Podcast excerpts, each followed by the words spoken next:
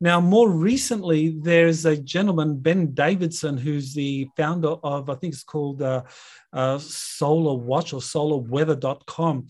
And, and he's done a lot of work on micronovas and he's uh, looked at peer reviewed papers and says that these micronovas have occurred regularly. And I think he's come up with a figure of every 12, 13,000 years and believes that a micronova is, is imminent. And you know, I think he thinks that something is going to happen around the, the next solar minimum, which is going to be around the 2030s. So, is that something you've come across in your research? Anything you can comment? Well, about? we work with those involved with the Mayan calendar system, the mathematics of which have not been understood. And uh, in fact, we gave a lecture recently with uh, a, person from Chile who was uh, a recognized specialist in the Mayan mathematical system, which is one of the most superb systems ever left to the human race by the cosmic others, in my logic. And that suggests that between 2026 and the early 30s, uh, 2030s, we're going to see gross uh, geophysical changes. You're listening to Exopolitics Today with Dr. Michael Salla, your source for the uncensored truth regarding the human, extraterrestrial, global, and political agenda. Click the like button and subscribe to this channel. And now, here's Dr. Michael Salla. It's my great pleasure to introduce Dr. JJ Hurtak and Dr. Desiree Hurtak, who are a team who do really amazing pioneering work in a number of fields. And because their experience goes back to the early 1970s and because they've done so much, I thought it'd be great to invite them to Exopolitics today to get them to introduce themselves and to understand exactly how it was that they got involved in this work. So thank you for uh, being here, doctors uh, JJ and Desiree Hurtak. Thank you very much, Michael. It's an honor for us to be on your program. As you know, Desiree and I have extensive academic backgrounds.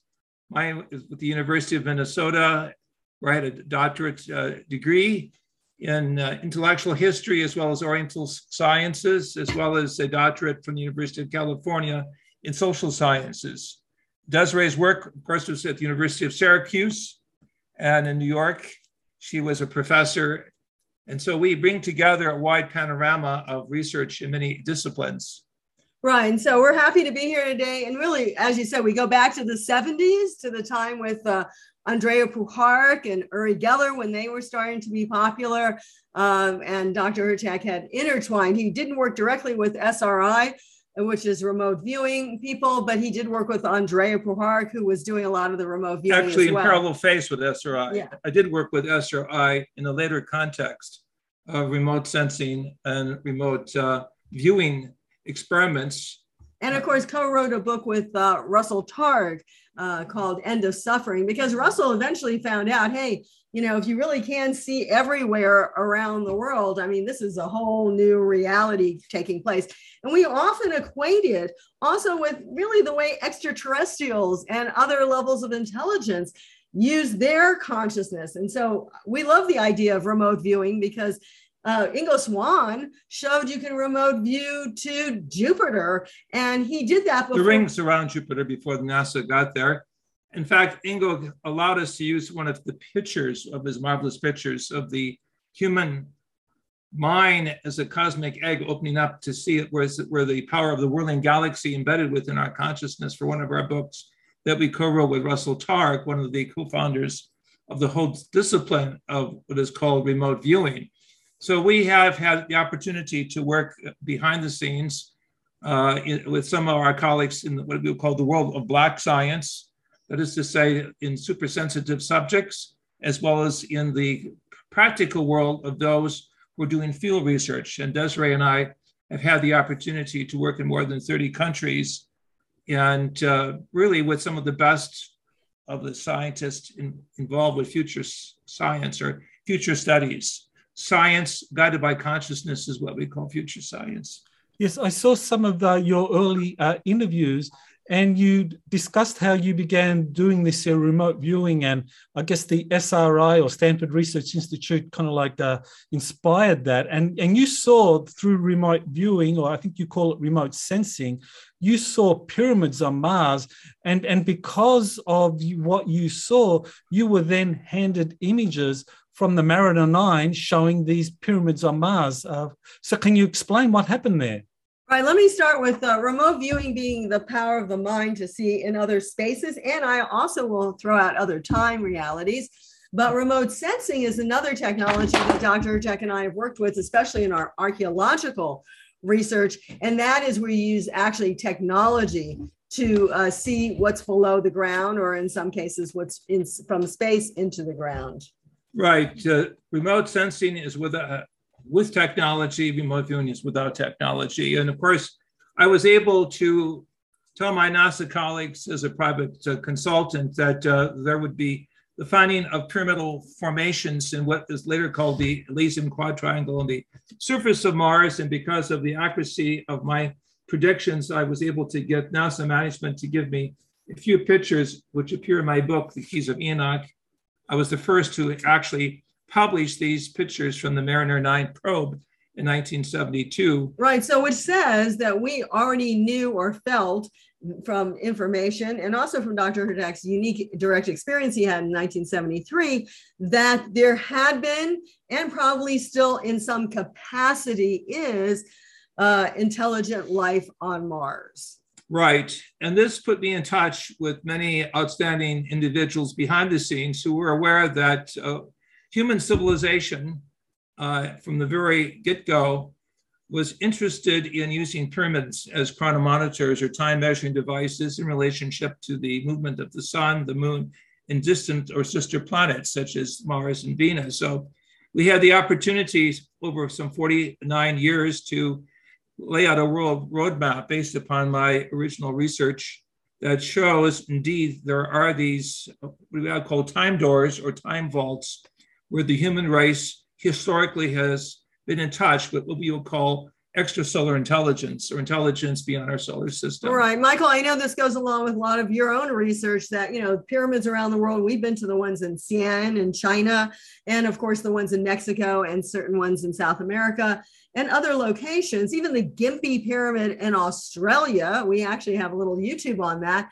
Uh, you know, these are not just happenstance because cultures individually all over the world decided to do something.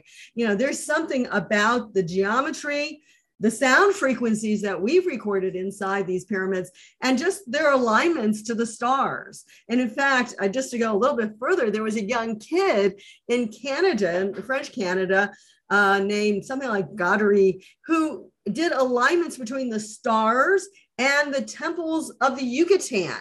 And he totally aligned almost all the sacred temples. In fact, he even found one that was missing connected with Orion. So, you know, these are not just happenstance situations. There's something behind it, some intelligence behind it. I think you agree. In fact, the map he came out with matches the one that we published in 1973. Maybe you cannot see this. Yeah, let me put it. Yeah. What is called the Guatemala Triangle between Chichen Itza, Kaminaljuyu, which is the ancient area of Guatemala City, and Tres Zapotes. It shows an area now that National Geographic scientists and scholars have investigated. They had a massive population, upwards of 12 to 15 million people, according to recent demographic studies. So, right bef- at the time of Christ, or right before the time of Christ, before they were wiped out by mm-hmm. climate change, actually, from what most archaeological people believe. So, the Keys of Enoch is our real uh, roadmap, and has brought us. Well, before we get into the Keys of Enoch, before we get into the Keys of Enoch, I just wanted to kind of follow up on this difference or this distinction between remote viewing and remote sensing. You say remote sensing uses technology, and I, and I know Dr. Andrija Puharich, he was actually using a Faraday cage to to improve the performance of psychics. And, and that, that came to the attention of the army back in 1952, and they actually forcibly recruited him into the army uh, to do this uh, work in using technology to improve psychic abilities.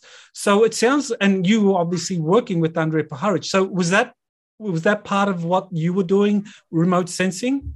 Well, actually, okay, let me go back with Andrija for a minute and basically he was i think he was already because this is the 50s right? He was somewhat connected with the army and he was working as a medical doctor. He was a medical doctor md and uh, some guys started getting like communication. It, it was like really strange. And so andrija researched it. He was the guy to research what this was all about.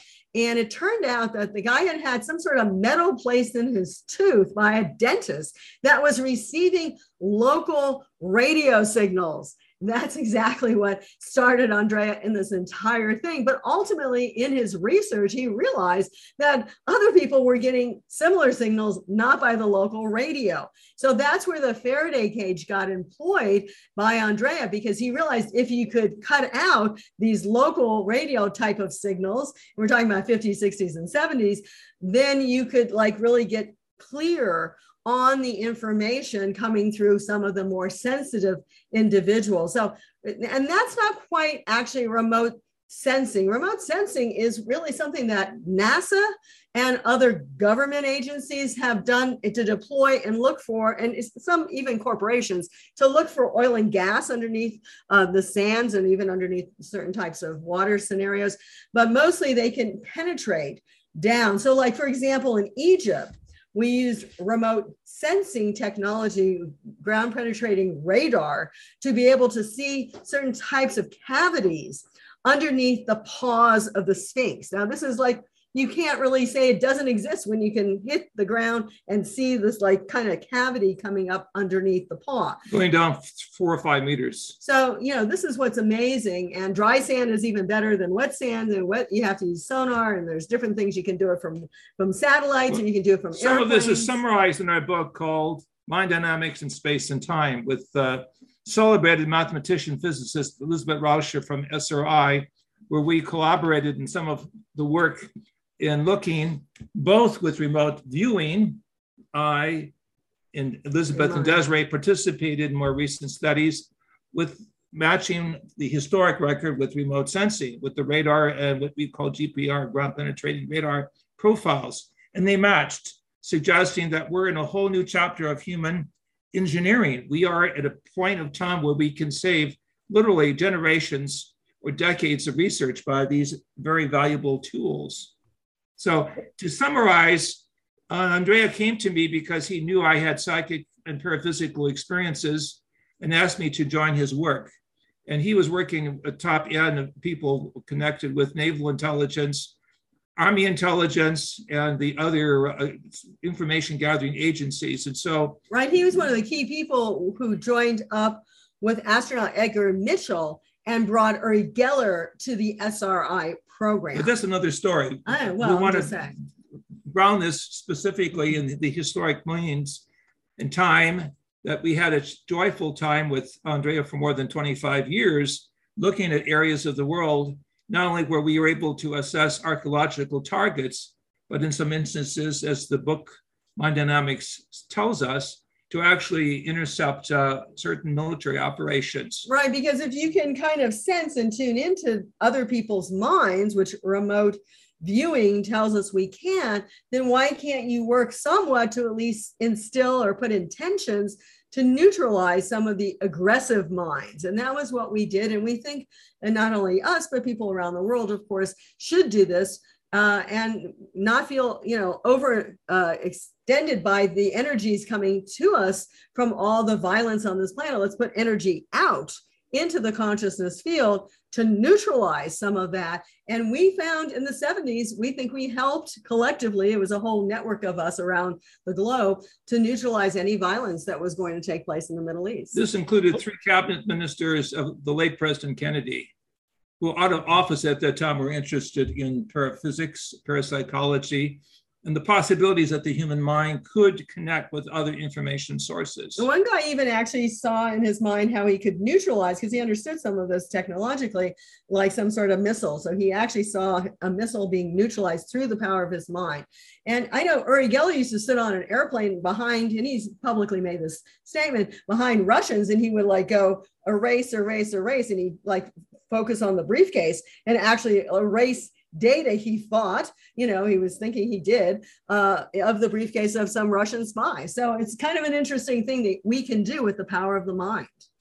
One of the things that I found uh, very fascinating in uh, your association with uh, Dr. Puharich was his work in trying to bring out the information from this group calling itself the Nine, or the, some call it the Council Nine, and and you were involved. I mean, you've actually been described as the right hand man, uh, JJ, of uh, Dr. Puharich. So, how did you get to be so important in terms of his work, uh, doing this uh, pioneering research in getting information out about these advanced extraterrestrials, the nine, who are kind of like uh, overseeing this cosmic experiment on Earth? Well, Andrija was able to filter information very carefully from those he was associated with. Again, a lot of this was sub rosa or private uh, research that he was doing. And he felt I had a great degree of accuracy in some of my predictions, both in areas of social science, archaeology, as well as future science targets uh, on our sister planet Mars and beyond.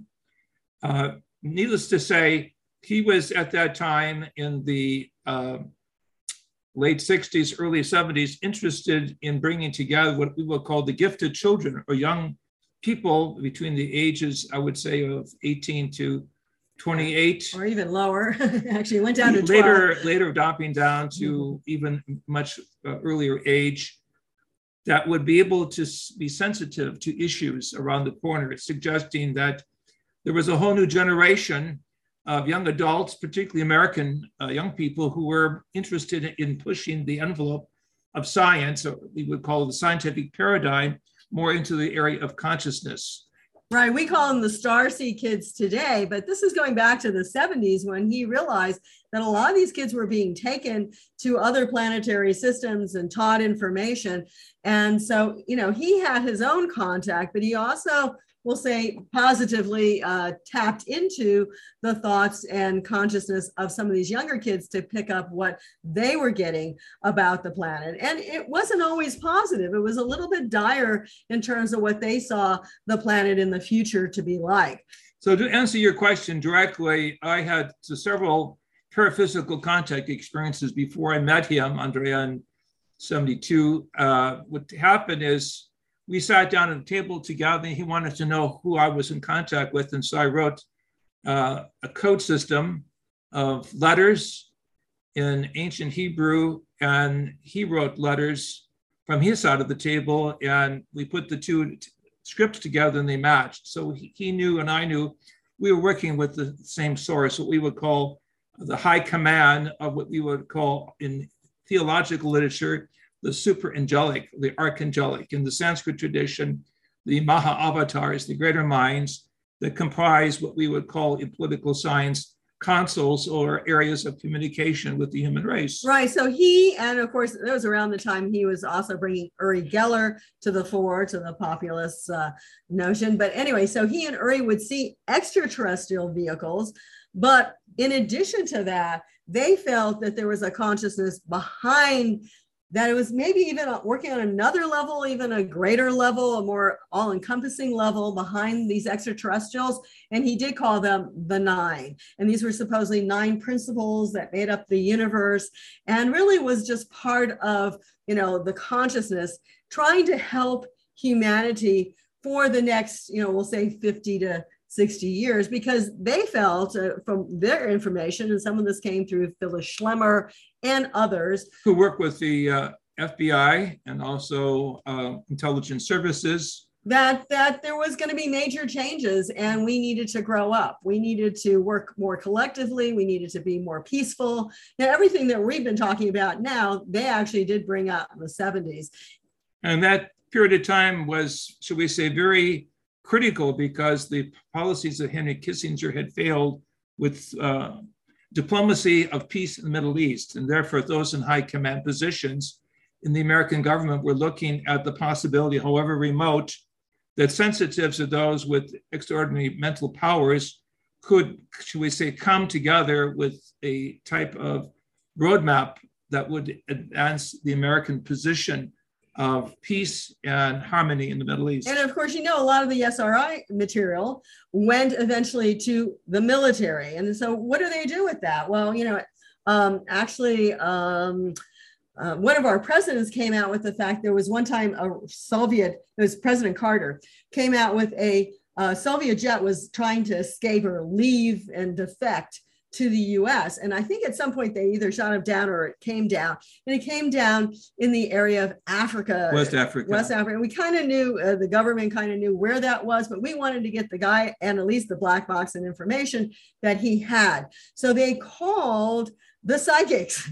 Uh, the government called the psychics and said, Where's this airplane? We got to get there before the Russians make it, you know? And the psychics came forward and said, Well, there's a river here and there's trees here, and that's where the plane is. Well, we did get there before the Russians got there. So, I mean, that's just one example. And later, Carter at a news conference uh, let the cat out of the bag. He said during his administration. That was the most amazing One extraordinary thing. event was the hunt for the Russian plane. But in addition to that, you can imagine if there is like, you know, military things going on right now, are we using psychics to say where is this and where is that? And can we you know maybe send a drone in or you know look with our satellites or whatever? So don't think these things aren't being used at all. And you know in a sense uh, if, it, if you're if you're on the side that thinks it's a good thing you know then that's what you want to do because why risk lives and things like that? Life is precious and the opportunity to bring forth the new tools of science particularly consciousness development is such an exciting part of our work with and, young people throughout the world. And I just want to add the important thing is, and we've been saying this a lot in our own teachings, is contact with extraterrestrials. They function the same way we've been talking about. They see everything or they're connected in quantumly entangled with the brain waves, especially of people that they've been in contact with or who have seen extraterrestrial spaceships. You don't even have to talk to the guy. You can just see a spaceship and you're quantumly entangled. And when you are at that point, they are also totally tuned in to everything that they're saying. In fact, I wrote about this in a, a chapter we did in a recent book by Alan Steinfeld called Making Contact, where someone was sitting in a, in a kitchen. She was told what not to say by extraterrestrials. And this guy was pushing her, pushing her, pushing her. He's a lawyer. He's a lawyer. He's a litigation attorney. He's incredible to say more. And all of a sudden, the shelf literally flew up in the kitchen. And, and he, she says, I can't say anymore. They're like they're listening. You know, I mean, it might be scary to you, but that's how some of these other side realities work. They have a consciousness connection. The consciousness field is open. It's very hard to block it. Well, one of the things that uh, early on in the 1970s that I guess led to you being well known to a wider community was the book you wrote, The Keys of Enoch. And you talk about using a Merkaba vehicle or being taken by a Merkaba vehicle to these realms where you had these incredible experiences and then you wrote the what you recalled of all of that. So why don't you tell us about the, the keys of Enoch, exactly how that happened and, and, and why it's still relevant today? I'm holding up the keys of Enoch with the divine name in the uh, mystical traditions of the Middle East the Hashem, the divine name, is what we call here the Yod He Vod He, the name of the source of all sources. And then we have the dove, a symbol of higher gifts of communication that's projecting seven levels of information to human hands that are catching the information that represents the seven seals of the seven chakras, the makeup of the human genetic code. Right. But this is actually the reason for the divine name, for example, is the fact that, you know, our genetic code, as Dr. Jack was just saying, actually has four major nucleobases, by the way, all of which have now been found in outer space. Uh, and basically, it's by rearranging that into three that we get our DNA. So what he was shown, in, and it was not an extraterrestrial, experience. I always have to qualify that. It was not a channeled experience. As you said, Michael, it was a Merkaba experience, which means he actually left this planet, but was taken into other dimensional realms um, in higher spaces beyond the extraterrestrial. And he was shown scenarios past, present, and future. And some of this, of course, has come out with the book in the book, but uh, the DNA was one aspect of that, of how our DNA code is not a happenstance code. It didn't just happen. And we don't even think it really came.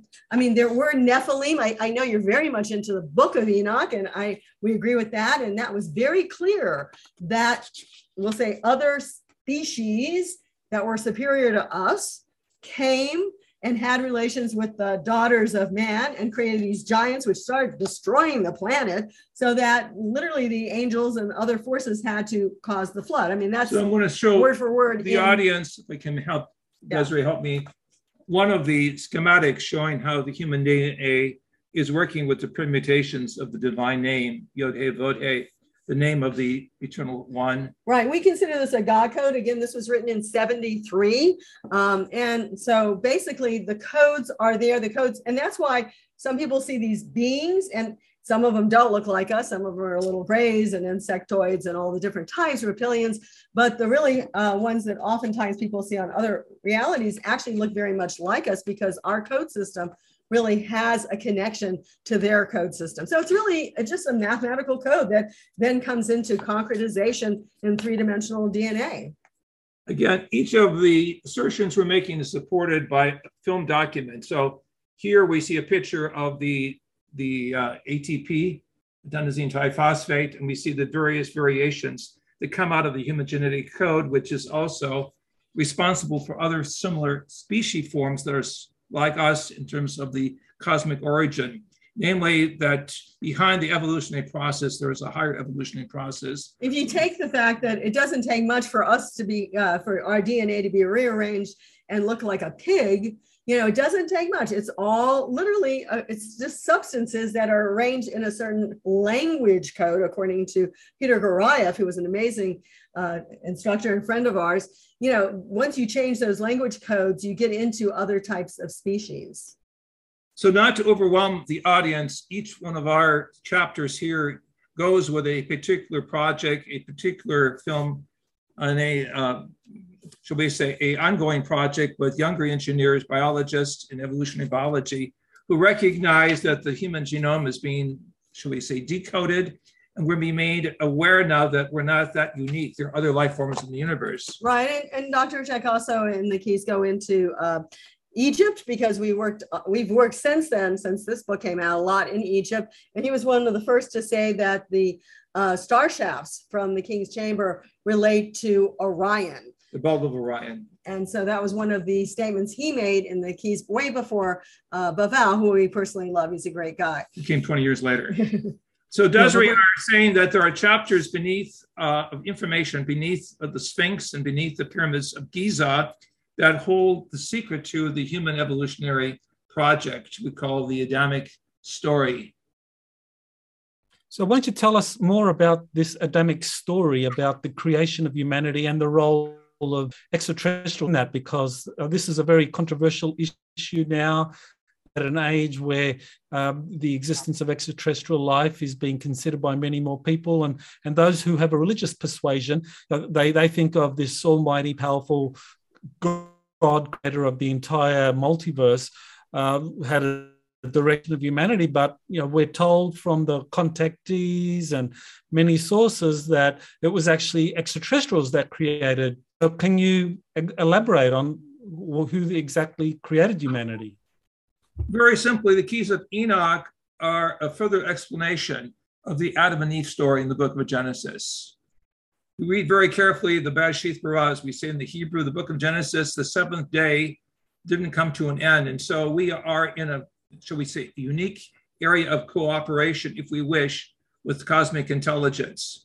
And one form of that cosmic intelligence is not the extraterrestrial, but what we call the ultra terrestrial the, the forms of intelligence that have evolved beyond the physical form, but still operate through a consciousness communication system with the human race. Because of the situation now occurring on Mother Earth with, should we say, the, the climate change and the possibility of biospheric uh, collapse on, the, on Mother Earth, and this is something that's been echoed by specialists at the United Nations. uh, we are on the brink of destruction of the whole human society.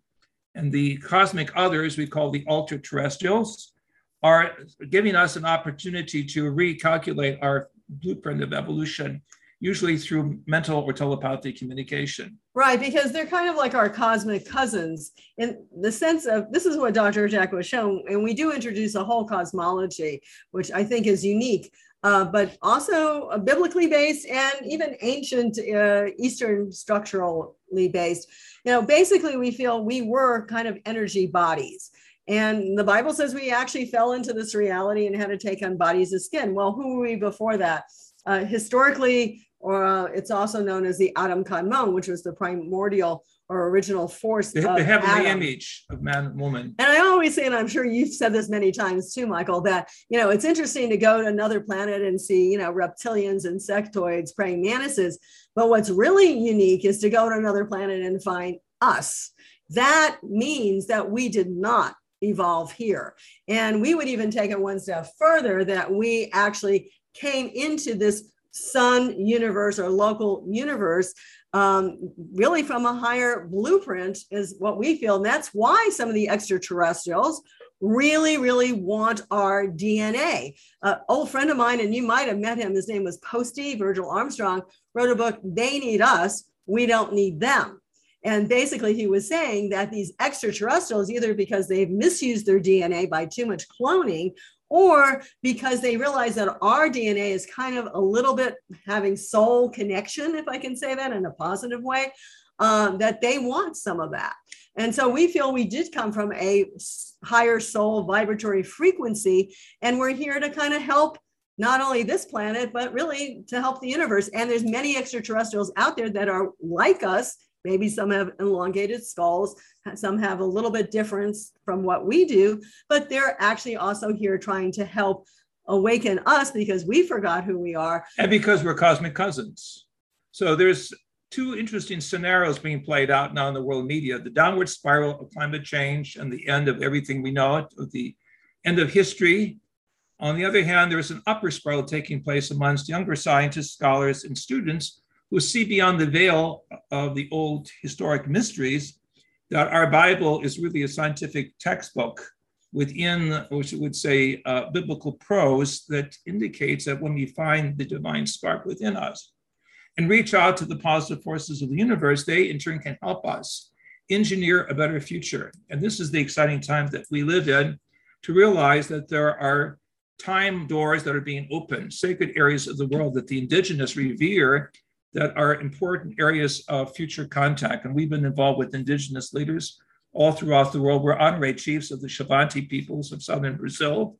We've been in their villages where they've seen light probes, and they know that the star nations are coming closer to human civilization. In the essence, are working now within human civilization by those who elevate their consciousness to think for positive solutions. And I love to get more into the time doors and what's underneath the ground, so to speak, in certain sacred areas. But I do want to say a little bit more about the keys of Enoch. And Dr. Jack in 1973, when he had that experience, was told that actually to help humanity, that these higher levels of intelligence were going to give us 64 areas of science to help us catch up to those who are, we'll say, flying in spaceships to see that we're more on par than we think we are. So, not only with our own brainwaves being able to communicate and share, but also the fact that our technology needed to be advanced.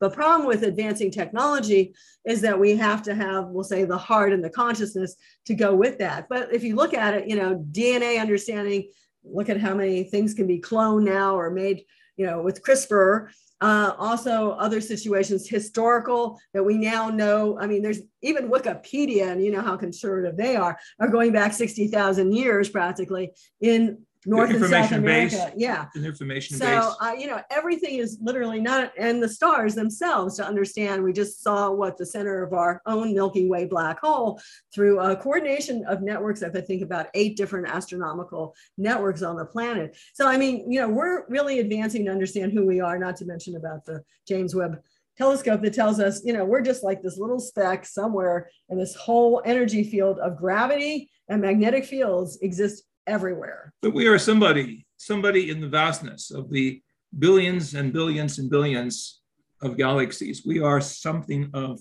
importance. Our friend Linda Moulton Howe suggests that the importance is the human soul, which is the interesting subject that we've been looking at.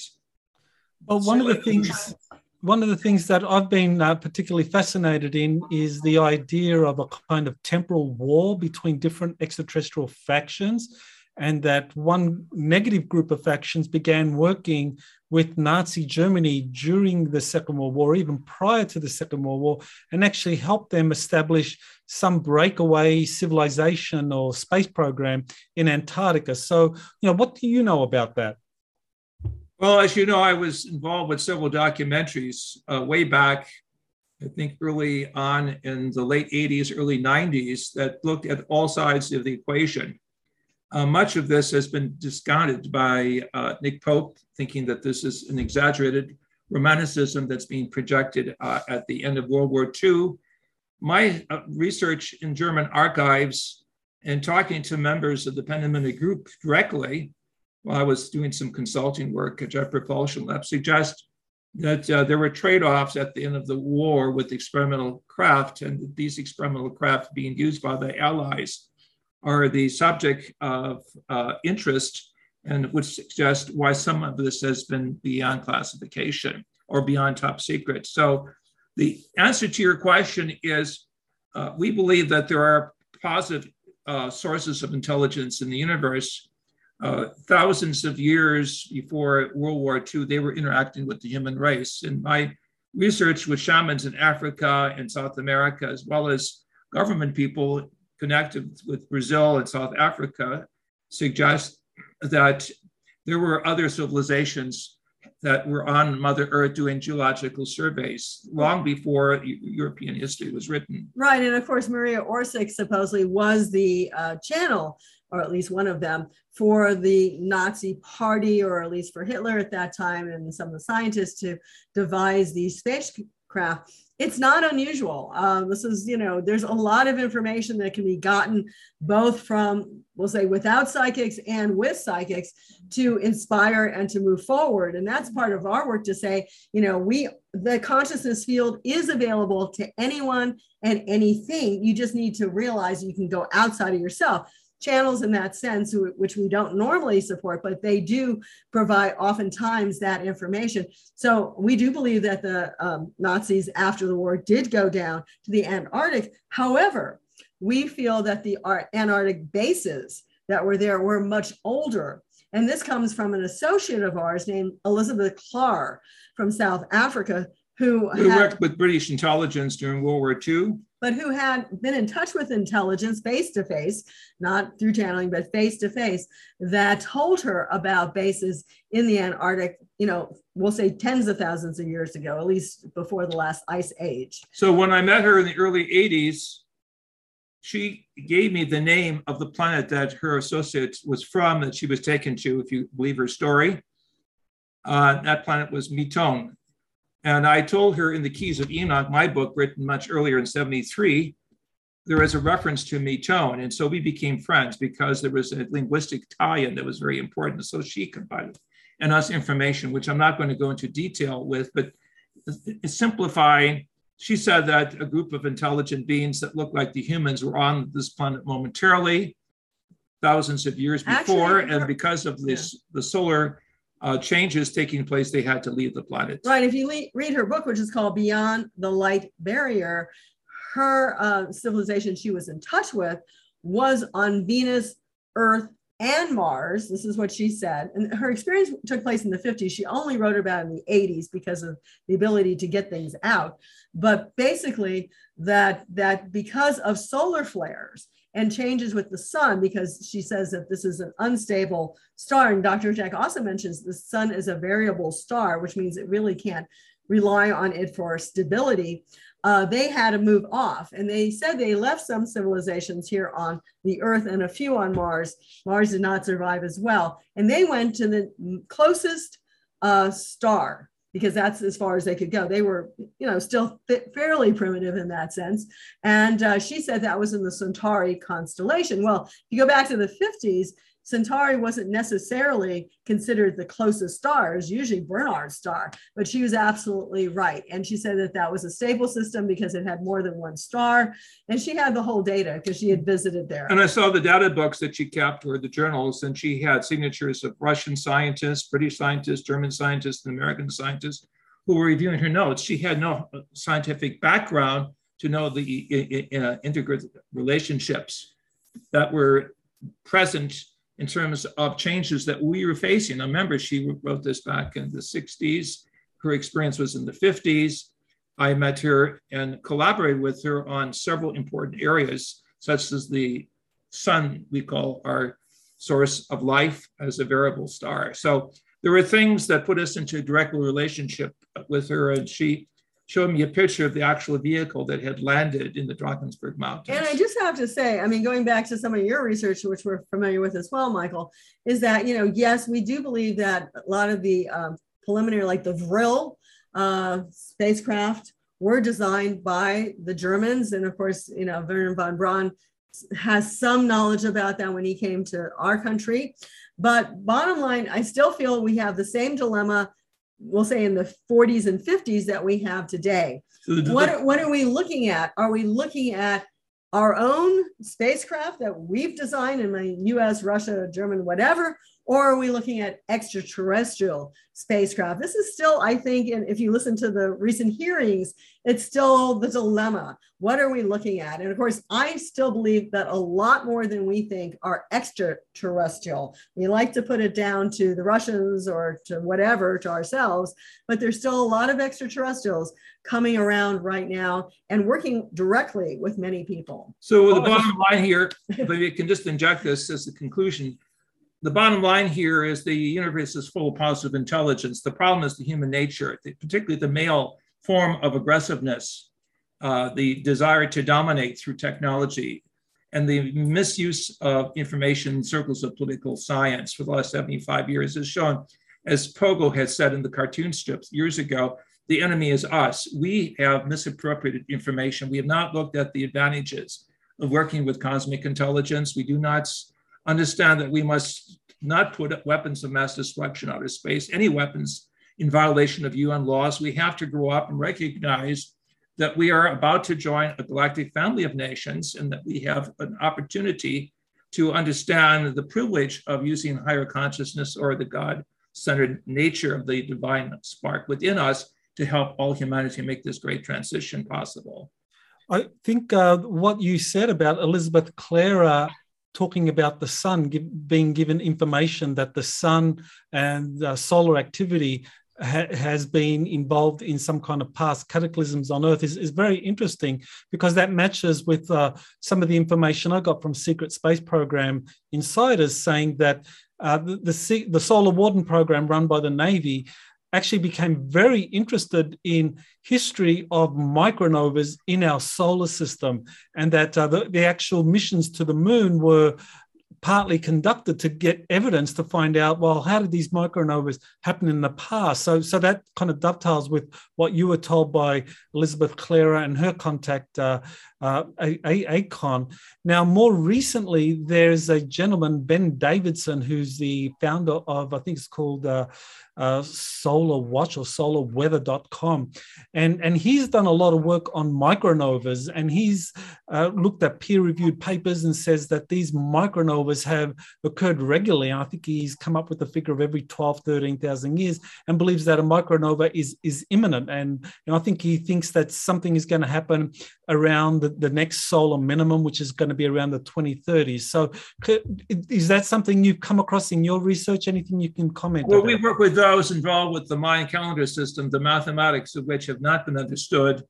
And uh, in fact, we gave a lecture recently with uh, a, a, person from Chile who was uh, a recognized specialist in the Mayan mathematical system, which is one of the most superb systems ever left to the human race by the cosmic others in my logic. And that suggests that between 2026 and the early 30s, uh, 2030s, we're going to see gross uh, geophysical changes. Right, but one of the things that Dr. Hurtak does talk about in the Keys of Enoch is the fact, yes, that there was a shift on the even the planetary crust. There's definitely always uh, from time periods, the magnetic field shifting. But if the magnetic field shifts and we're at a low ebb and we're getting close to that lower ebb, we're not there yet. And then you have solar flares. You basically can really, well, say, shift the whole crust of the uh, of the earth can have a slippage because we're being so exposed. Right now, of course, we're in our little cocoon of magnetic fields. So he was shown that uh, in that there is a future change that's taking place, and it's not just from the sun, even though the sun is the one that's flaring up when we feel, but it's actually coming into our solar system. It's probably having to do with more of a larger cycle of where we are positioned in the Milky Way itself. So I, am not familiar about the micronovas, but you know that type of energy. Uh, Dr. Hurtak talks about uh, um, neutralizing electromagnetic fields can be part of all of this. So, so in the book, The Keys of Enoch, chapter 118 or key 118, I give the mathematics of the rapid melting of the polar areas. So this is 1973, the release of torque and the things that we're seeing now some 49 years later. So, but we really are not doomsayers in the sense because that's why the extraterrestrials are here, and we feel even maybe the Nimitz experience that they, you know, they saw something in the water off of uh, San Diego might have been a neutralization of some of the tension being built up on the, the, ocean plates. Yeah, on the plates themselves, on the San Andreas Fault, for example. And some of the other situations that we've seen, you know, neutralizing, even Fukushima, there was UFOs that seemed to fly around there to neutralize some of that energy, very similar to what took place in the 50s uh, in uh, White Sands. So we think they're actually here to kind of help us but they probably can't stop everything. They're helping us to advance us, to contact us, to give us chances to be more positive, more spiritual, more connected. I mean, why do you want a warfaring nation up into outer space? You know, they'll keep us here as long as they can help it. Well, Stan Friedman once said, "What would you help a, a planet that's full of tri- tribal warfare?" yeah. Tribal warfare seems to be the calling card of most of the political establishments. In fact, the New York Times Desiree's hip right, on this right. For the says last, that there was just a few years of peace. Well, actually, for the last 3,000 years, they cited something like 270 years of peace. That's out of 3,000. So we're really, really not that positively bent at this point. But that doesn't mean that we're not cosmic cousins. They're not here to help us. And that's why we're not here today, gone tomorrow. They really are trying to feed us the information, the knowledge, the wisdom. And I think you're part of it. We're all part of it to help humanity to make that next quantum leap, which may not be staying only on this planet. What we need is what astronaut Edgar Mitchell said is the overview effect to see our little blue green planet from position of outer space. We're all together in this rowboat of spaceship Earth, and we have to correct the balance. And this is what we're all about. We're trying to bring out a much greater cosmology of consciousness to show us that our ancestors recognized that there were other star systems of intelligence that periodically did drop by to upgrade human civilization. And we're at such a unique time of having a space portal open for an upgrade. I know one of the areas that you've done quite a bit of work in, and, and that is kind of groundbreaking, is the, the Sphinx and the Great Pyramid at Giza. And you actually led an expedition there in 1997 to the tomb of Osiris, which I believe uh, was a discovery that, that you had made. So, can you just elaborate on that? And I know that there was also uh, there's a quote attributed to you that during that expedition that, that you found chambers that are larger, this is the quote, larger than the largest cathedrals ever erected by modern man, end quote. So can you elaborate? First of all, in the Keys of Enoch, you'll see this picture of the Sphinx more in the female form, which you would say the, the other aspect of the human psyche, the feminine, the compassionate side, seeing that there is a chamber inside the Sphinx itself where humans were brought for initiation purposes but then underneath the Sphinx of Giza, there's a spiral, and then at the bottom of the spiral, there's the human embryo, which suggests that the Sphinx was built as a model of human evolution. Right. So Zahi Hawass later, when we were there in the 90s, actually showed that there's an opening in the back of the rump as you well the far back of the sphinx and then also one on the side that they found to date they but we say, did the original research that he took credit for yeah they yeah but that was the tomb of osiris so right between we'll say the great pyramid and the sphinx in alignment with the middle pyramid is if you go down literally 100 feet, which is about 30 meters, you find three levels of tombs. And we were with actually the Schor Expedition. They were the ones funding the research. So it did look like huge rooms. Uh, they were clearly, again, 100 feet down, cut corners. I mean, they were not not just a cave. They actually had cut corners. I think you have. So here you see pictures. a picture from the top of the Great Pyramid the Khafren pyramid is on the horizon and uh, tombs are in the foreground that have not been excavated as of this picture in the 1970s. But between the pyramids and the road that comes out from the Sphinx proper, the, the avenue, we were able to use ground penetrating radar and locate in 1997 what later was called the Tomb of Osiris we have the opportunity actually to bring cameras beneath uh, the Giza area, some 33 meters, with our battery systems lowered by cables and do the research, which again, we could not complete without permission from the Egyptian authorities. They took over our expedition after we had found this, this the uh, tomb of Osiris, and later in the year 1999 on a talks Fox television special claimed that they had found the tomb, but we were actually there two years before. And in a slight uh, reference, Zahi Hawass says on camera, oh, by the way, there was a group here two years before. Well, that was our research group. Right. So just uh, we have a book called Giza's Industrial Complex, in which we co-wrote with a, friend of ours who's a contractor, um, James Brown. But you can see on the top, I'll try to put this in or send you a couple of copies, that uh, you can see me standing there with our friend Boris Said, and uh, you can see how vast and large these uh, structures chambers are. are. Yeah, but I mean, we still feel there's more. We don't think that that's the end of it. Uh, we did some ground penetrating radar with technology and as well as using musical instruments. And there was some cavities behind So we could it. be able to get what we will call a musical feedback system in terms of resonance of companion chambers. So the idea of Giza's industrial complex is we actually think the Egyptians used what is now called saltwater batteries or sodium ion batteries, which is really the guy, the technology that's uh, up against lithium ion batteries. If we don't have enough lithium and it doesn't really work in the long run, sodium ion batteries will be the next type of technology. And we believe the Egyptians actually had sodium ion batteries. All it takes, they had salt water, had a whole salt water lake, they had plenty of sun, and they, some reason, were able to generate energy to do what they needed to do. So the complexities of what Desiree is speaking about is in our book called Giza's Industrial Complex, that the Egyptians at a much earlier date were able to master the use of hydraulics, the use of solar energy, the use of under ground labyrinthian passageways, hydrogen gas, uh, as well as to actually perfect a certain type of gilding of metals and stones that we have yet to, to uh, uh, discover. There was, there was knowledge far in advance of what we would call historic cultures of and, that time period. And, and so that goes back to why 100 feet down would you ever find a tomb? I mean, it's cute that Hawass uh, said, oh, it's the tomb of Osiris because he was god of the underworld.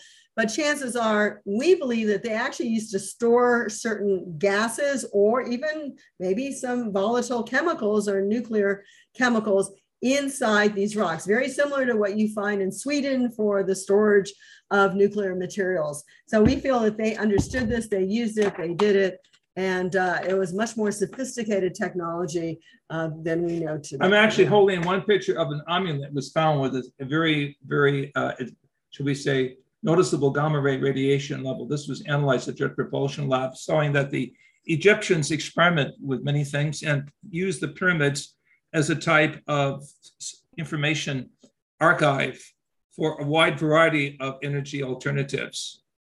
We are now reaching a point where we're reconsidering the Egyptian models in the Middle East. And in, in modern technology. And even the cotton at Giza, which the famous uh, advertiser right. there's using there's a hydrogen uh, to sell pillows. Yeah well yeah. But there's a hydrogen battery actually that was designed first by carnegie mellon and an offshoot from that. And they use actually cotton to differentiate between the anode and the cathode. So that's what egypt Egyptians had cotton. It was one easy thing. I know one of the things that fascinates people about uh, the Giza complex is the idea of a hall of records uh, somewhere underneath uh, the, the, pyramids or underneath the, the Sphinx. Edgar Cayce talked about it. Um, there's uh, also ancient historians like Herodotus talked about this giant labyrinth and underneath that was this uh, incredible complex of chambers that he wasn't allowed to see and and i know you believe that the pyramid is the most logical place to store ancient records. So so do you think it's all there underneath the, the giza complex a hall of records and an ancient city preserving all the records of atlantis and earlier civilizations? First of all i'll show you a schematic of the herodotus reference to an area in Fayum which is a schematic you'll see here on the page. I'm pointing to it right now of our gargantuan uh, complex of 3,000 rooms. This is what the labyrinth was supposed to be about. Why would you ever have 3,000 rooms unless they were literally cells of energy technology? So it was a it was. it was a large energy cell collector system that was put in position in a unique way. I've shared this information with some of my colleagues at uh, Lockheed Martin, SRI, and they were amazed at the preciseness of how this was laid out, connected with a waterway, connected with the process of energy engineering, uh, it was just a superb model of how the Egyptians, uh, we believe under guidance of exosol intelligence, could design these things and leave them underground as models for future science. Right. So this is El Fayum, which is uh, less than an hour south of the Giza Plateau. I just want to say this is really uh, ground penetrating radar. And you can see there's actually cavities there. We're looking for the labyrinth. This was done by the Polish Archaeological Society who was working there. But you can see that uh, there's probably is some sort of structure. And Herodotus, as Dr. Hurtak mentioned, actually, you know, does record this. So, so to answer your question directly, there's not one room that's specifically the Hall of Records is the whole mathematical schema that's laid out above ground and underground together. But that doesn't mean that there aren't sacred cavities both under the Sphinx, as we saw also with ground penetrating radar. There was a, if you look at the mystery of the Sphinx, it was a documentary Dr. Hurtak was in uh, one of the versions. You could see that there was a whole, literally cavity underneath the paw of Sphinx, just like Edgar Cayce had said. And also, uh, I know you've looked at the uh, Bucegi Mountains. We were also there at the other Sphinx, and uh, there's caves all over that location. So, so we're talking about uh, Eastern Europe, Romania, which is now uh, connected with the Black Sea area. If you drop a plumb line from that particular area, what we're referring to the Romanian Sphinx, quote unquote, you're not far from you, you the look at one Sphinx. of the, the, the Libyan desert of northern Egypt, and of course the teaching that we had received was there was an underground passageway from what we would call the Carpathian Mountains in that area directly to Egypt, as well as from Israel to Egypt. And so the pyramids of Egypt represent really the central matrix of secondary matrices that were so designed that people could go literally underground through these labyrinthian tunnel systems and entertain information that was important when Egypt was, according to the Egyptian Coptic Nag Hammadi text, the schoolhouse of the gods, small g. And it, and again, it does not mean that things aren't stored underground, that we'll find certain crystalline deposits as we have in the Yucatan that actually show like certain types of coding mechanisms. So all over the world, I believe that there were deposits of ancient wisdom. One could call them the Hall of Records, but more uniquely to just tie it together and see that these were all cultures that had some sort of connection to each other and had that wisdom and knowledge of going back to Atlantis or going back to Mu. But the Sphinx face is important for reasons that are quite obvious. The Sphinx represents the human body, the human mind, position on the body of the lion, which, according to the ancient theosophists and philosophers, represented the, the solar matrix or the solar logos. So Dr. Hurtak says that putting our face makes us being able to conquer the solar vehicle. And when we can, we can literally go off of this planet or and use the, the, solar, solar system. spectrum for energy. And this is what the Egyptians were showing us with their saltwater batteries. Amazing research is yet to be done, and we're very privileged to know this and to have had the opportunity to work behind the scenes underground as well as at the very top of the pyramid complex, Well, not only Egypt, but throughout the world. Well, I know you've been to Romania and you've actually seen the Romanian Sphinx, and uh, some of the information that I've recently become very fascinated by is in this series of books called Transylvania, uh, this Transylvania series, and it talks about a hall of records under the under the Romanian Sphinx. And what was inter- interesting that it mentioned a tunnel going all the way from that Romanian Sphinx to the Sphinx under Egypt. So I thought that was that was fascinating. That uh, there's that kind of corroboration. Um, We know this also from colleagues who work with the late Dr. J. Allen Hynek, whose uh, parents were from Czechoslovakia, mine also from that region. And so there was a folklore in, uh, in Eastern Czechoslovakia of the importance of these underground chambers that were built thousands of years before modern civilization. And people were living in caves, and I mean, in a positive way. They had sacred caves that they would go into. We visited one of them. There's several of them that you can go as a tourist. And also, we visited, and I can't say it correctly, but it's Sarmizegetusa Regia, which was the capital of the Dacians for uh, about 100 BC. And it's amazing. I mean, it's huge in that sense, but it also had looked like Stonehenge type This of was the eastern part of the Roman Empire. yeah. So, uh, but it was, this was before the Roman Empire that it actually had, we'll say, Stonehenge type mathematics and uh, East Gate, West Gate. The way the sun came in, you have literally standing stones that were just one small part of this huge complex. So that whole area was very, very sacred. They had a lot of wisdom, a lot of knowledge. It was not a primitive culture by any means. It would not surprise me that some of the greatest discoveries yet to be made will be made in the mountains of Romania, showing these vast underground caverns that perhaps contain some of the artifacts of the uh, cosmic cultures that briefly visited our planet. And just to be weird, of course, the whole Transylvania is part of that going into Hungary and all the knowledge and wisdom of being able to make some strange concoctions. Uh, they had a lot of information about plants and wisdom and knowledge from ancient times that I believe they totally incorporated into these these sites. But what you need is the actual technical tools. Otherwise, we're simply talking blue sky.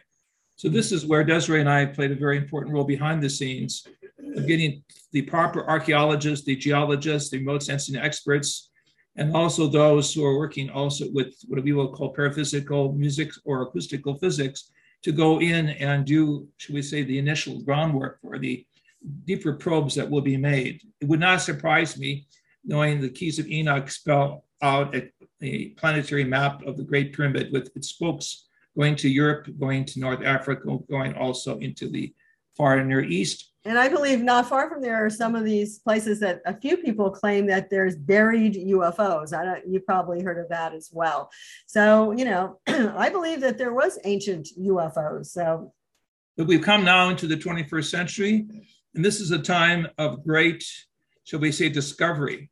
We're of the opinion that this is the most important time to be alive, to connect the ancient history that's been overlooked with the future history of contact with the cosmic intelligence. We would call the Galactic Federation and beyond those that were referred to in ancient spiritual text as the Elohim or the forces of the divine.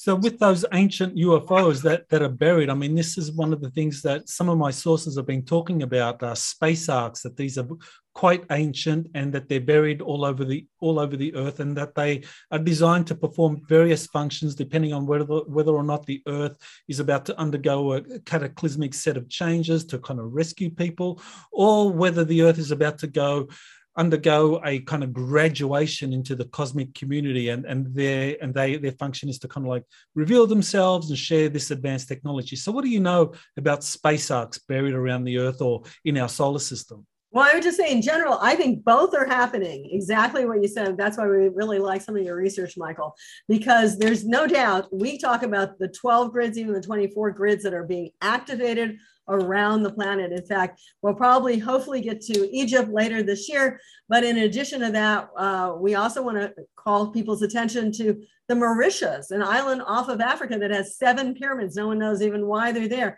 We also hope to go to the Azores, where there are pyramids. I mean, people don't even know there's pyramids in the Azores. I mean, they're also all over the place. These are all part of a grid network structure. Dr. Jack actually came out with that in the Keys of Enoch, both artificial and natural grid points that are being activated. I grew up by Miami and the whole idea of Bermuda Triangle. That's an activated grid point. If you listen to reports right now of what places have had the most sightings of UFOs, they'll tell you California, well, because it's a huge state and people are looking up. But then the second place is Florida because there's bases off of Florida. There always have been bases off of Florida. I saw a UFO when I was 15 years mm. old, which is probably why I got interested in his research. The idea is that, you know, these things are now starting to come up. And as even the military said, there's more and more sightings. Yes, some of the sightings are, are illusions, are fakes, are government research, but there's a lot more extraterrestrials also starting to activate here. So, you know, yes, the things buried underground are starting to be activated as well. And your reference to the arcs is very important. As you know, some of the Great Pyramids have on the very top, in uh, shall we say, uh, like Uxmal, Uxmal, something that looks like a French bathtub, I mean models of small arcs or boats that survive cataclysmic changes. So, in terms of places throughout the world, we would say with our indigenous brothers and sisters, there are 12 possibly 13 major areas around the world that represent the historic cultures of contact that are symbolized usually in a pyramidal temple or design of an arc that's symbolized in the context of a much higher perspective of the boat of life or the boat of Nut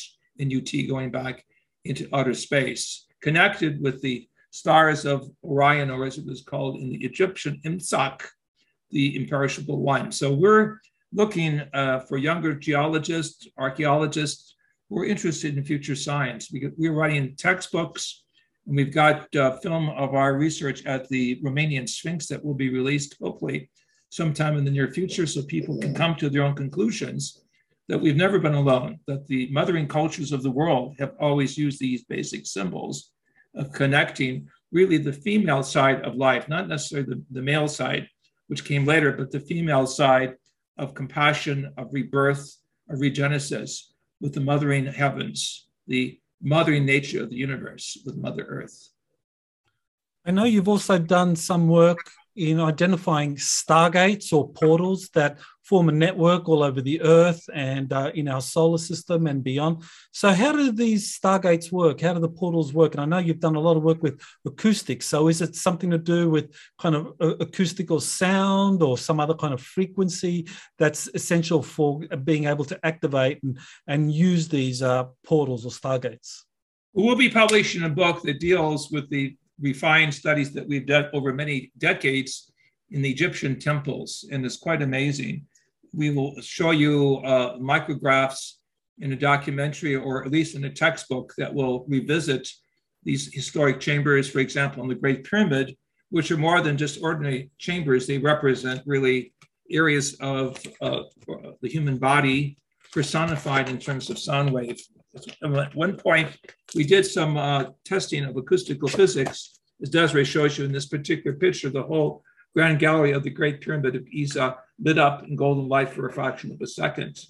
So this is an actual picture an actual document, part of a project that we're doing with uh, specialists who would work with NASA, even the areas of space communication, who are interested in what we will call the use of uh, what we call a musical physics that the ancients had designed in terms of these inner chambers to raise consciousness quickly and make a person aware that he or she was part of a greater template of understanding. Right. And Dr. Jack calls in the Keys of Enoch all these pyramids around the world chrono monitors. They're actually placed in certain places to be activated at a particular time, but also to send and receive information about what's going on around the planet. One of the places in the Merkaba experience he had, he was actually taken through the belt of Orion. So he said this in the 70s, and much later, of course, um, people have started saying, yes, the Orion structure is a type of vortex point. And it, that's where he, and it's really, we're in the Orion arm of our galaxy, which is why I think we're so connected. People with, did not know at that time. We're talking about transphysical experiences of higher consciousness. Right, going from this reality this three slash fourth dimensional reality into other realms. So fifth, sixth, we'll even say 24 dimensional realities. He went through the, uh, we'll say the belt of Orion. That takes you to other realities. So all these pyramids are like vortex points around the globe and they will be activated by ourselves, all of us collectively, as and I know people have been doing this for many years themselves going to put crystals in key places. Right now, we're actually filming from Sedona, which has had lots and lots of uh, contact and sightings from people who just come in and visit. They say, wow, I saw those lights, you know. So these are all the different vortexes that are being activated at this time because we are being prepared for contact and also for direct abilities to go beyond the limitations that we've had for the last 6,000 years. So if you look at the statues in Easter Island, for example, you will see that underneath the gargantuan statues, the hands are connected in the position of a holding of the belt. If you look at the statuary in Göbekli Tepe in Eastern Turkey or Anatolia, again, you look at these gargantuan statues, the, the symbolism of the belt is important. Where the hands are placed. We believe yeah. that these are exoteric as well as esoteric symbols of how the ancients of many cultures connected with the belt of Orion, which was probably the mothering culture or what we would reconstruct as to be the doorway for other life forms that are very advanced, that are really in, a, in an energy form rather than any physical technology that are behind even the extraterrestrials themselves. And being the female here, I'd like to also point out that Dr. mentioned also the Pleiades as being a key constellation. In fact, we his his information was saying that our coding structure for our Adamic species actually came from the Pleiades connection, and uh, that took place way before uh, we'll say uh, Billy Meier even came up with that term. It, actually, I think they were almost simultaneous, but Billy didn't publish it until after the Keys of Enoch had come out. So the Pleiades are connected with Orion. The ancient Lakota peoples saw that there was this big Teganim, which had the Pleiades, the belt of Orion, and Sirius, because the Sirius constellation of feminine uh, energy was connected with the Queen's uh, star shaft as well or air shaft. So that they saw the Lakota as. So you're speaking of a ceremonial map that was used by the indigenous in South Dakota. It's a straight line though, practically between the Pleiades, so, Belt of Orion, and. So how do these people in the plain states of the United States have this symbolism that matches what we find in Egypt, or for that matter, what we find in certain areas of Southeast Asia. Well, you could say that they just simply looked to the sky and figured out some things. But when you go then to the Yucatan and you realize that the pyramid temples are aligned to star systems, then you realize it means much more. In short, we need a musical anthropology to fill in the gaps because acoustical physics is, in our logic, the missing piece between these historic structures and what electrifies or inspires the mind to see beyond normal space time. And one could say that our body is vibrating in a certain three dimensional frequency vibration. And if you change that frequency vibration to a higher vibration, you actually start operating in the fifth dimension. I believe a lot of these extraterrestrials are operating first and foremost in the fifth dimension and then have to come into the third dimension if they are to be seen by us. So the music of the spheres is really the music of the temple of understanding once we activate our heart with greater compassion for all people, we understand that there's a higher God source far beyond the extraterrestrials. We begin to grow up and realize that our body is the temple of understanding for all the temples being brought together according to a higher sacred geometry and being activated. A higher sacred music and a higher philosophy of consciousness that shows unity rather than diversity and destruction. Well, one other more controversial topic that uh, I just wanted to get your uh, thoughts on was uh, this uh, the wingmakers that apparently in 1972 1973 there was a a discovery of a, a extraterrestrial artifacts in, at Chaco Canyon in New Mexico and a, a, an elite division within the NSA called uh, ACIO Advanced Contact Intelligence Organization uh, was established to explore something called the Ancient Arrow Project. That uh, there were like 20, 23 or 24 chambers discovered there. So, do you know anything about the wing makers, the Chaco Canyon discovery in 1973, and any research into that? Well, not really the particular artifact, but we have spent time in Chaco Canyon, and it definitely is an alignment with ancient, ancient times. And not only they look at the sun and the moon, but also an alignment with the stars. And we have seen ancient artifacts throughout the world that are clearly older than 10,000 years. I, whether you want to say they're extraterrestrial, uh, I think in some cases you have seen even space metal that seems to be of ancient origin. The famous actor Robert Redford did a documentary on Chaco Canyon. He has a beautiful dialogue where he goes through all of these interesting relationships over, shall we say, ridges and mountain passes that would be very impossible until recent times of geological tools to make such exact alignments over long or should we say large periods. We also did studies that showed how the people of the Yucatan and the, we'll say, the southern Mexican population did come, especially when they had climate change, to the north, so that they actually came into the United States. So the whole area of the United States is not something to say that that's a, a, new culture. We're a very, very ancient culture.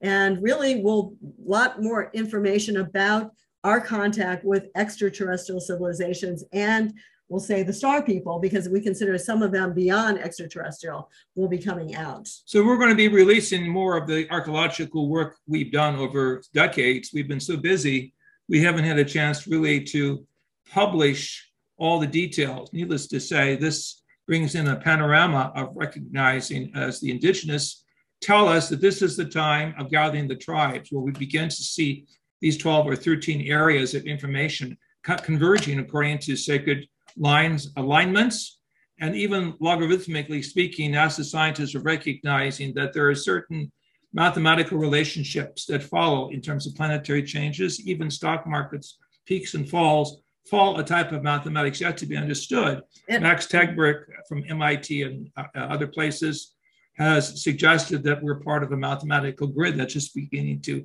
unfold itself. We believe that the mathematical grid, though, is also connected with higher consciousness, without which we're simply dealing with numbers. It's a series of calculated situations of solar and lunar eclipses. Right. I just want to say regarding Chaco Canyon, which is really this amazing site.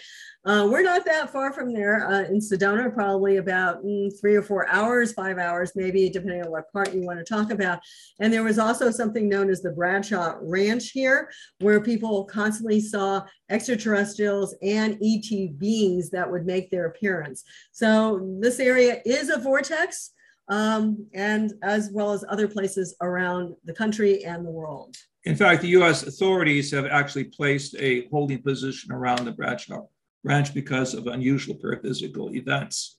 So we know that there are places in Utah, southern Utah, places in Arizona, New Mexico that seem to be areas of interest by the cosmic others.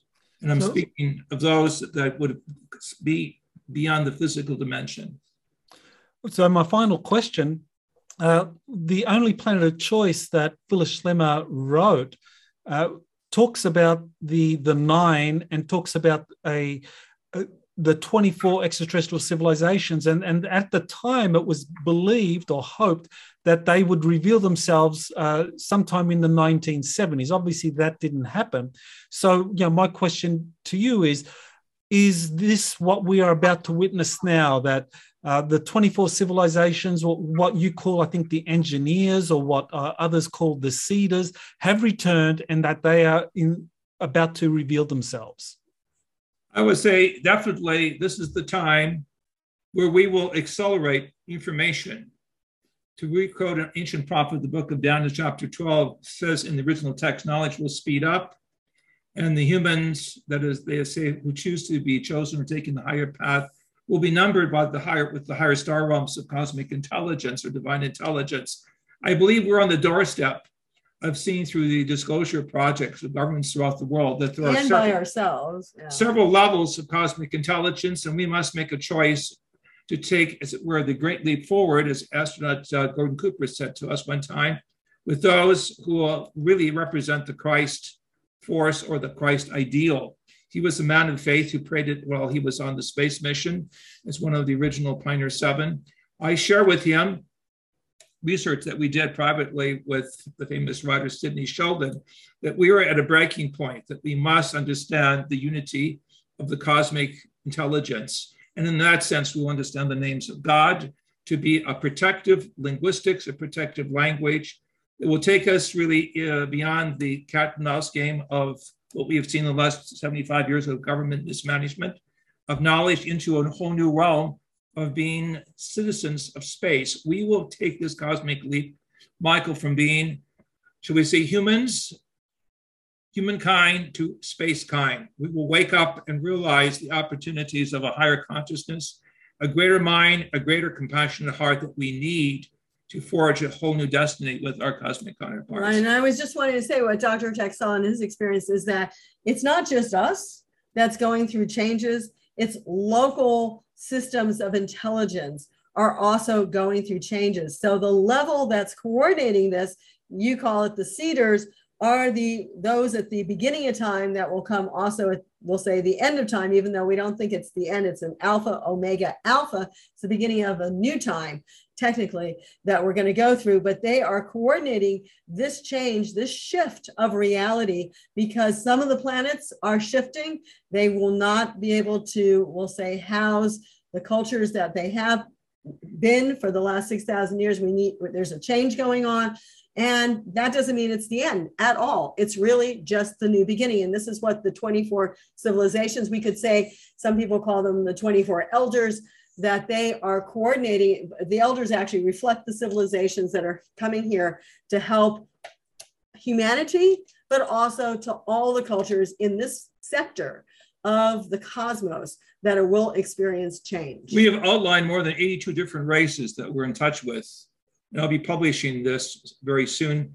But the bottom line in all of this is what the ancient biblical writers spoke of the image and similitude, the original language. Lamenu means we are associated as cosmic cousins with those who look like us, who will work with us because of the psychological affinities. The similitude represents the energy field of a greater process of evolution, connecting the planetary evolution with the cosmic evolution. We'll recognize a whole new process of consciousness as the source of mind as well as matter. Consciousness is the source of reevaluating a whole new science that is positive rather than negative in the sense of looking at higher options and possibilities. And finally, we'll see, hopefully, as a result of this, a new spirituality that brings together the scientific and the spiritual side of the human experience. The human psyche is beyond the third dimension as well as evolution evolution doesn't stop with Mother Earth, it goes into space. We're now taking that great preparation for the great leap that will take us into what I will call affiliation, fellowship, and unity with those who are the cosmic others, the divine B'nai Elohim, as the ancient Hebrew and Aramaic writers spoke of. We are on the doorstep of one of the greatest moments in the history on one line. On the other hand, we are on the greatest moment of history in the downward entropy. If you take the back door of fear, negativity, and, and ego. And ego assessment, particularly from the, the male mindset that wants always war, always aggression, always negativity. No, we must go beyond the thoughts of little green monsters from Hollywood to realize the prize minds of the super minds, the super angelics that are here to help us. And that was the nine, because they considered the nine principles of life, and they were positive principles. Symbolized in the names of the name nine archangels or the nine uh, Maha avatars. Or also, there was a nine connected after the eight of the Ogdoad with the Egyptian as well. Correct. So we're at a time of fastening our seatbelt, Michael. Yeah, that sounds fantastic. Well, that that is a really wonderful way to kind of finish up. So, where do people go if they want to learn more about you and to buy some of your books and to find any kind of videos about the work that you've done? Right. Well, it's mostly at keysofenoch.org. We also have some scientific papers at futurescience.org. And we're also creating an app that has some of our material, but the books are mostly at keysofenoch.org. We have also books that deal with the ongoing research uh, in psychology and parapsychology, the work that we did at SRI, which I consider the real X Files. We have work in the ongoing work with Neo Egyptology, that is the exploration of work in Egypt in several different locations in Upper Egypt. And also, we have work on the extraterrestrial uh, needs for a new space law in my book called Negotiating with Other Worlds. Uh, is done with several engineers in international space law studies that suggest we have to drop a new resolution. We have, if I can quote this in conclusion, we need to draft a treaty on the prevention of the placement of weapons in outer space, the use of force on, or the threat of force against space objects. We have to understand the UN Charter to be a positive blueprint of how we must show ourselves to the cosmic others that we are peacemakers in space. And by doing so, we will continue the Adam and Eve story. We will be the new Adams and Eves, and the gardens of the future will be biospheres where we will bring our children and grandchildren as we explore the vastness of creation through the divine element, the divine image that's within our heart.